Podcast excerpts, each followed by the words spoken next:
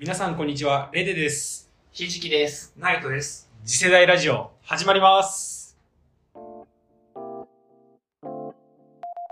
はい、えー本日も始まりました次世代ラジオ。このラジオは若者のリアルな声を届ける、伝えるとともに、今話題のあれこれについて本音で話し合います。未来を作るのは自分であり、今日から声を上げて変えていきましょう。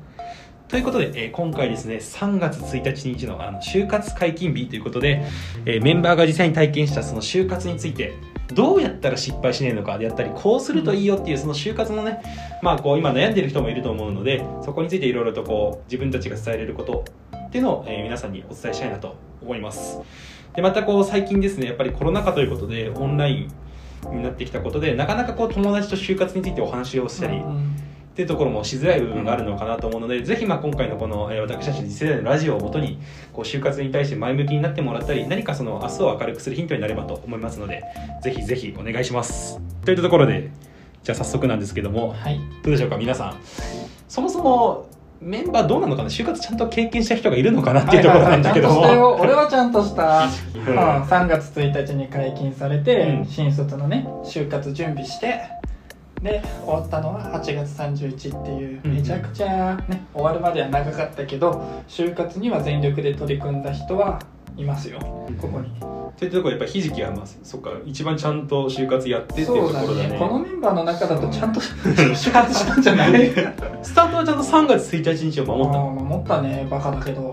ああなるほどね。思ったわっていうのもまあさうちの大学さ課題多かったりさ大変だったじゃ、うん。んだからどうしても余裕がなかったという言い訳をしたい。で3月1日からちゃんと就活って感じでした。その就活の準備はどこから始めたっていうとあころでもねやっぱ結構周りがさ就活の準備し始めるじゃん。うん。インターンしてるとかさ「ねえねえねえねえ」ないないってもらった?」みたいなさそんな話とか聞くとやべえなって思って2月いや1月下旬かなぐらいから自己分析しようとかなんかちょっといいなって思う企業の企業研究はしとこうかなっていうようなことはし始めてたかななるほどね。始めた当初はやっぱりくまあどっちかというとちょっと漠然としたのかそれとももうその時からうん。結構明確にやりたいことが決まってたのかな。漠然。あ漠然漠然。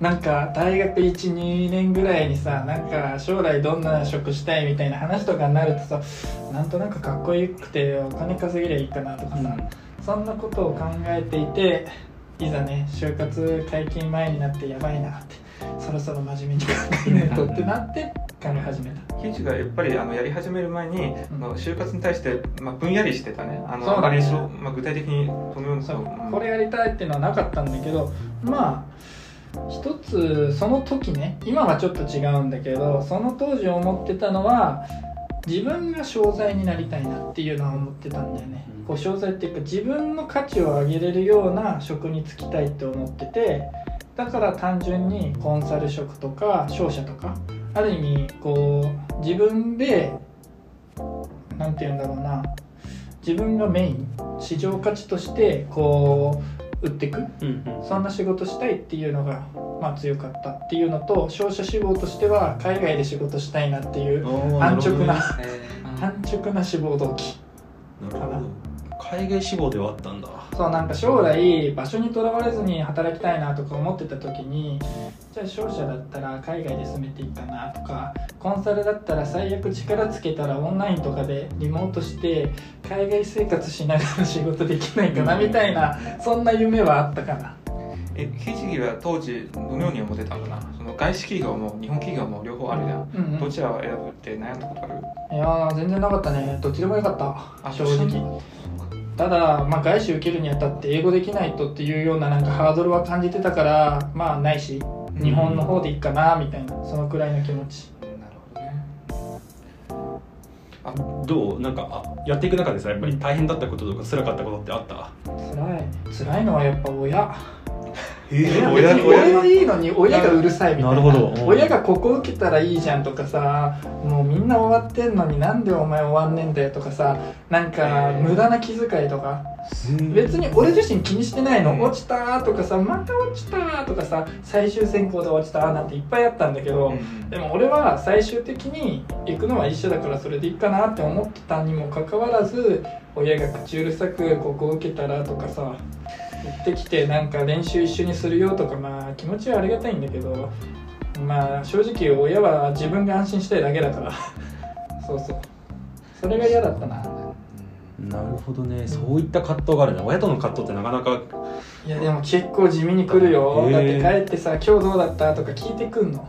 でなんかどこどこのさ面接結果は？とかさ聞いてくんの心配なのは分かるけどちょっとほっといてくんねっていうのが本音ね。親はそんなに頻繁に聞いたの？うん。だから、うん。でもそれってさまあある意味ひじきがちょっとこうまあ実家暮らしっていうのもあったのも大きいんじゃ。ないそうだね。実家暮らしだったねその時は、うん。俺はその一人暮らしだったからこっちから電話をかけるとかしなければある意味その近況を教えることはなかったから確かに。ある意味いいことだけ教えれたんだよね。そうだね。先行枠いってるよとか。そういうやり方も。確かにそれはあったね。うんそこはまあ一人暮らしの良さなのかなって思うね。なるほどね。でも一人の場合なんか失敗したらあの怖くねなんか心配しない？あああ俺あのひねくれてたから失敗したらあの会社潰れるなって思ってた。ひねくれてんね。俺という人材見つけ出せないやつは潰れてんじゃんって思って。なるほどね。そうあのうん。全然あんまりへこたれてなかったね。対応もすごいね。うん。なんかそうね自分は不安じゃないのに周りが不安を移してくるのが嫌だったな。うん。なんかさ就活してるっていう話してて周りが終わってくじゃん。そうするとひじきまだ終わってないの？みたいなそういうさうん。不安をそうそう聞いてくるのが嫌だったね。あ普通に俺は俺は自分のペースでやるからいいんだけど周りがこうやって無理やり不安にさせてくる感じが嫌いだった、なるほどねでも多分俺今だからこそ言えるセリフではあるけどももしもそういう友達が来たら「あお前残念だね」ってもういい出会いが見つけられないんだねって多分言っちゃうと思う、あなるほどね、うん、まだまだ有料企業たくさんあるのにその出会いを失ったってことはもったいないねっていう。そうそう。っていうふうに思うから。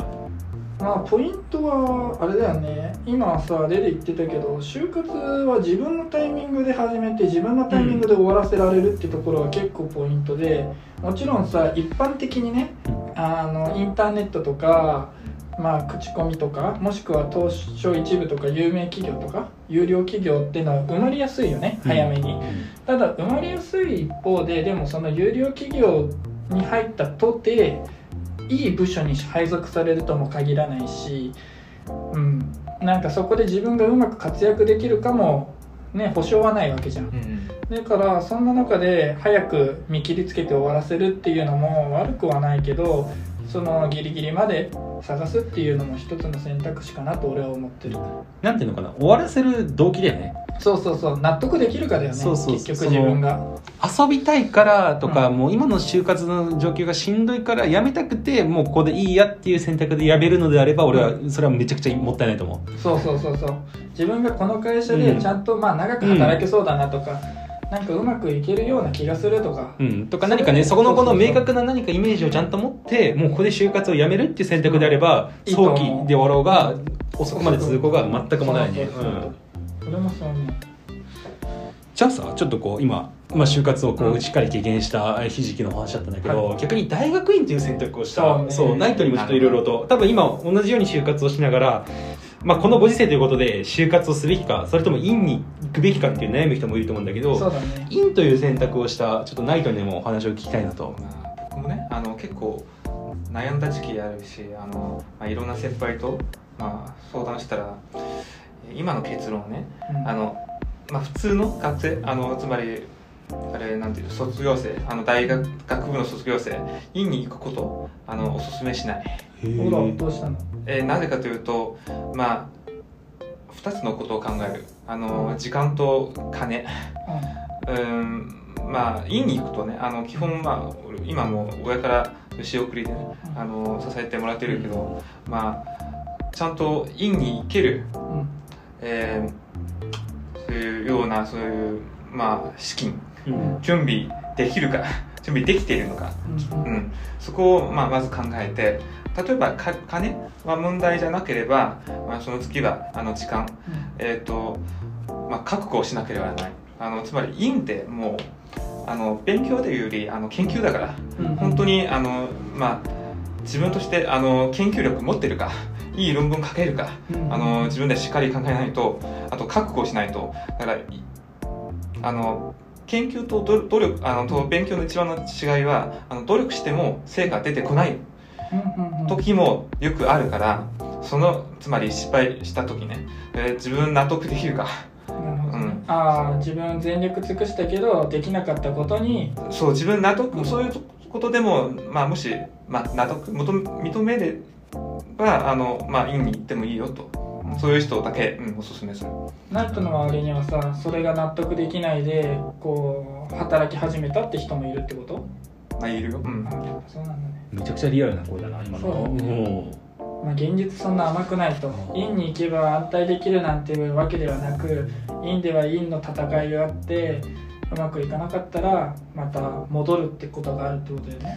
例えば今もあの、まあ、ちょうど昨日かなあの首都教員にも言われてあのえ僕は今あの、まあまあ、い2年前から院に入って今修士終わってあの博士にちょっと合格したところなんだけど、うん。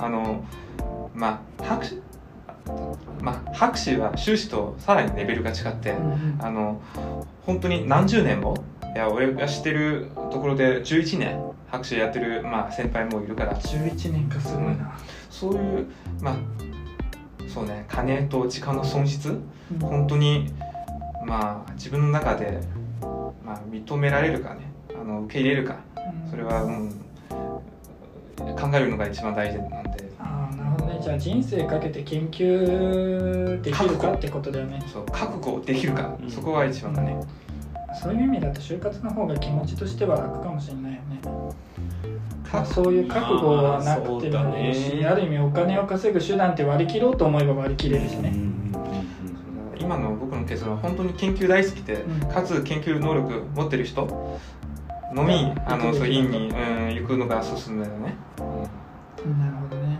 まあ院行って引率でさ働く人もいるじゃん。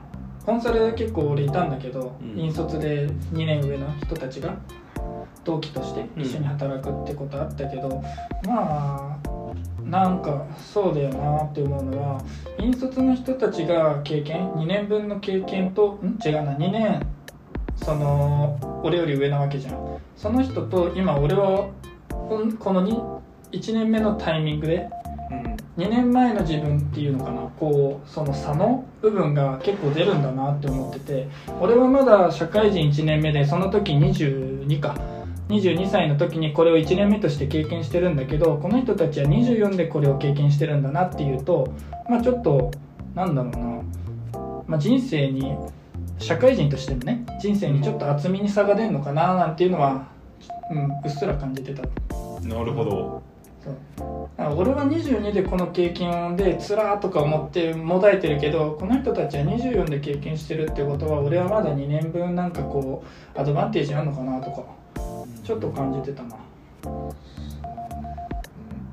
し将来的にずっとこの研究の道に進めたいと思ってれば、まあ、修士とかね博士に行くのがまあおすすめかもしれないけど例えばまあ本当にこの道、まあ、リスク高いから、まあ、そういうことを考えてうんあんまり向いてないなと思う人、うん。あ早いうちねあの就職した方が就活、うん、やり始めた方が、まあ、いいかもね。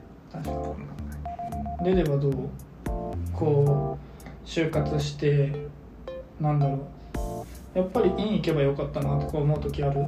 そうだね。それで俺はもともと院に行きたかったから、うんだけど院に行ってもまあもう無理だなっていうのも分かっててそもそも自分の根底の中にもう勉強ができないなってそのなんていうの、まあ、そこにもう向き合える自分の体力がなかったということ、うん。で院に行きたかった理由が俺は研究がしたいっていうのもそれは一つはあったかもしれないけどそれ以上に社会人になりたくないっていうのがすごい強くて。なるほどね。そう。避ける俺は本当に働きたくなかった人だったから。うんうん。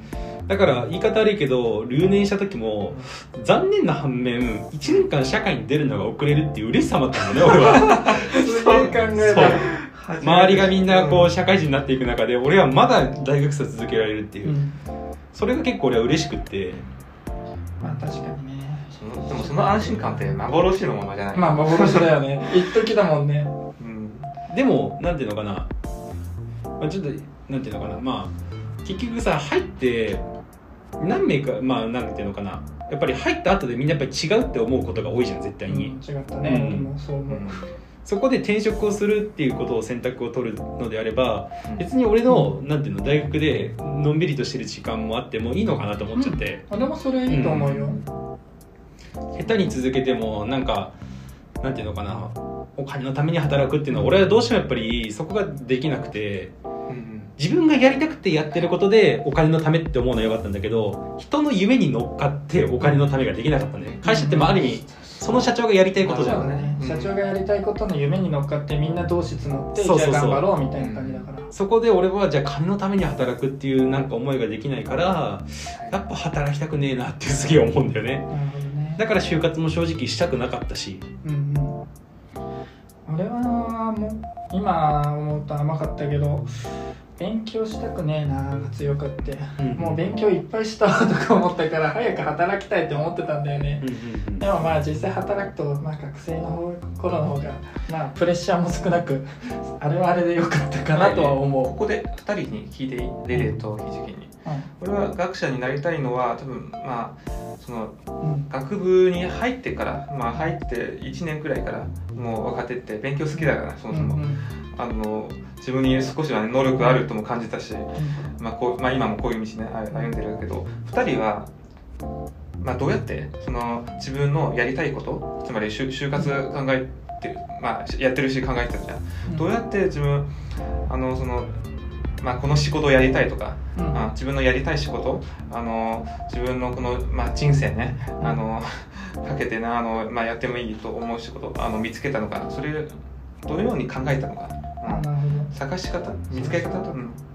まあそもそもその就活するにあたって院行くか行かないかって話で、うん。俺はそもそも院行くって選択肢がまあなかったのね、うん。資金的にうちそんなに院行けるなんていうような家庭でもなかったし俺自身もその学部の延長上の院はちょっときつくって、うん。統計とかあんま得意じゃなかったからさなるほどね。そうそう。もっと違う学部だったらあったかもしんないけどその時点で院の選択肢はないでしょ？で働くにあたって何の職つこうかなって思った時にまあ単純に将来考えてお金があった方がいいなっていうのと自分が働いててかっこいいって思えるような仕事したいっていう軸でちょっと見てたのよ。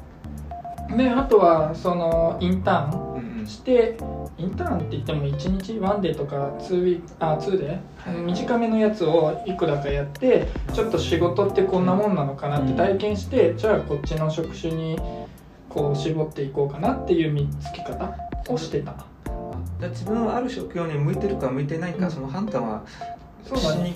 しにくかったね。結局まあなんか数学できたから頭使う系でなんか論理的に思考うん。できればそれなりに仕事はできるようになるのかなって考えてて実際インターンでもまあそこそこなんか成績残せてたからいけるかなみたいな安直な考えで就活してたなるほど。じゃあそれで言うとさ多分就活生がさ、まあ、今就活が始まってうんいろんな最初のさこう業界同士とかいろんな悩みあるけども、うんうん最終的な悩みはさうん。どの会社に選択をするかっていう悩みあると思うけどうそこで言うとひじきはさ1社目選んだ会社を選んだ理由とかそこの選択をした時のんこう理由っていうところもしも聞けたらなんだけど、まあリアルな話声を届けるならば、う僕は8月の末まで内定を持っていなかった。うんうんで8月のね28に1社来てで31にもう1社来て2択になったんだよね、一つはある意味両方コンサルなんだけど業界は。一つはコンサルっていう名前で基本的に商材売っていく感じ。でもう一つはコンサルって歌っていて実際にまあシステム導入していくようなコンサルうん。だったんだけどうーんどっちがいいかなって考えてまあ俺的にはやっぱりこう商材を売るっていうよりも自分で何か解決できる力っていうのを身につけていきたいなっていうのがまあ別れかな。うんうんで後者の方を取ったって感じ。じそこでやっぱりちょっと自分のまあ能力と、まあ、あとやりたいことっていうところの結びつけから会社選択をしたってあとごめんもう一個ぶっちゃけた話。ネームバリューもあったかな。最悪転職するってなった時に安牌狙うんだったら後者の方がコンサル業界の中ではまだ名前が通ってたからぶっちゃけ最悪うまくいかなくてもこっち取っとけば まあで次も転職うまくいくかな。そのひじきの話で言うと俺もちょっとそこうん。共感できるのは、ある意味もう今ってなんか転職ありきで職考えるようになってない？そうそうそうそうそう。その通り。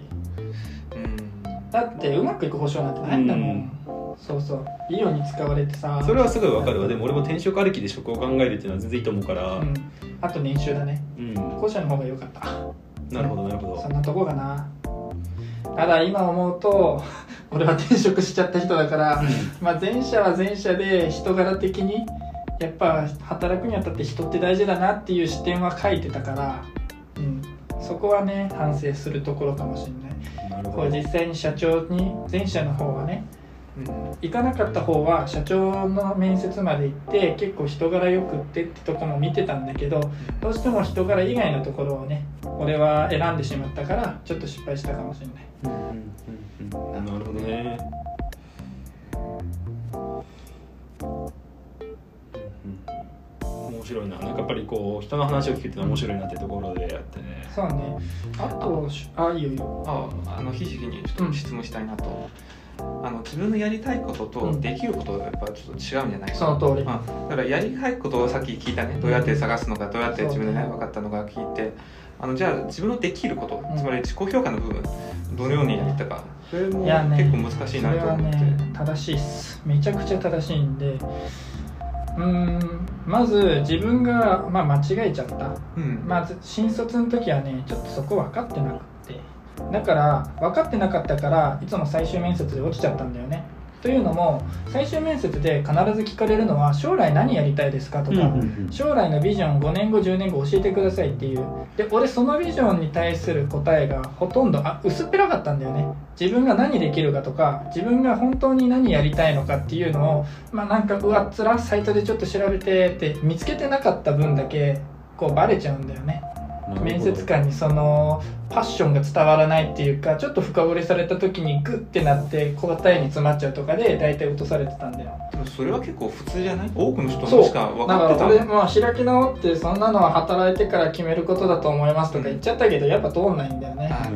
で新卒だとやっぱ働いたことないからこの点が難しいと思ってて。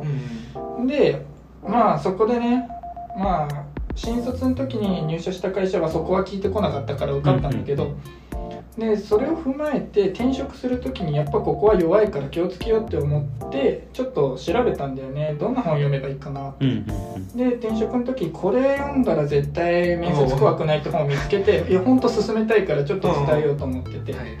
あの本の名前がね「世界一優しいやりたいことの見つけ方。人生のモヤモヤから解放される自己理解メソッド」っていうなんか八木さんっていう人が著者なんだけど、うんうん。この人の本読むと本当に体系的に順序立ててやりたいことを見つけてくれるからぜひこれはちょっと読んで自己分析していけば多分面接で落ちることはないと思う。俺もこれ読んで転職したら一発打って合格してるし全部、うん。ううん。そまあ、その代わりちょっと時間かかるんだけどね。1ヶ月半ぐらいちょっとそれ自己分析とかやって、まあ、面接臨んですぐ受かるって感じ。なるほど。そう。でそう。自分が何ができるのかでやりたいのかっていうさっきのさナイトの質問なんだけど意外とさできるって難しいじゃん。今さ新卒ってさほぼみ全部未経験で卵な状態じゃん。そこからできることって結構限られてんだよね。でそのできることをベースにしてじゃあ仕事しようと思ったらめちゃくちゃ少なくない？うん。できることって。そうそう。だから、まあ、最悪新卒でできることは自分にとって得意なレベルでいいと思うんだよね。他の人よりこれ得意かなとか。そのレベルを軸に本当にこれやりたいっていうのを見つけていけばそれなりに回答になると思うどね。でもそうだね。できるかできないか。だってやってみないと分かんないってところもあるし。うん。自分だってさ論理的に物事考えられる他の人よりできるぜって思ってさコンサル入ったけどさ先輩からしてみれば全然できねえじゃんってなるわけで。